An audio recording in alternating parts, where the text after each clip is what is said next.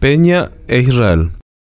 Uno de los primeros desafíos del futuro canciller nacional Rubén Ramírez Lescano desde el 15 de agosto será la polémica mudanza de la embajada paraguaya en Tel Aviv a Jerusalén, hecho que causó una fuerte tensión diplomática en el 2018, provocado por el enfrentamiento entre Mario Aldo Benítez y Horacio Cartes. El presidente electo Santiago Peña confirmó semanas atrás su intención de mudar la sede diplomática de nuestro país tras una visita protocolar del embajador de Israel en Uruguay y concurrente en Paraguay, Joed Magen.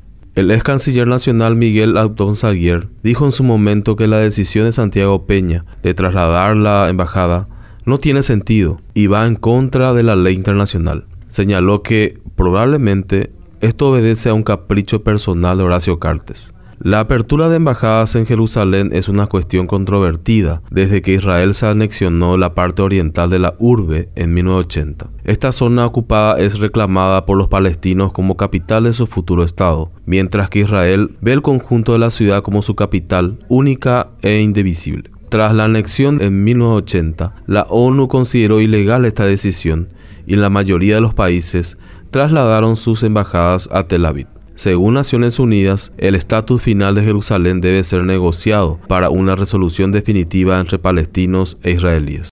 En mayo de 2018, a pocos meses de dejar el poder, el entonces presidente Cartes, mentor político de Santipeña, inauguró la sede de la embajada en Jerusalén, siguiendo los pasos de los gobiernos de Estados Unidos, Guatemala, Honduras y un par de países más. En septiembre de 2018, poco después de asumir el cargo, la administración Aldo Benítez revocó esa decisión y argumentó que había sido una medida tomada de forma unilateral. El presidente Aldo Benítez ordenó que se traslade nuevamente la sede diplomática paraguaya de Jerusalén a Tel Aviv, medida que sigue vigente.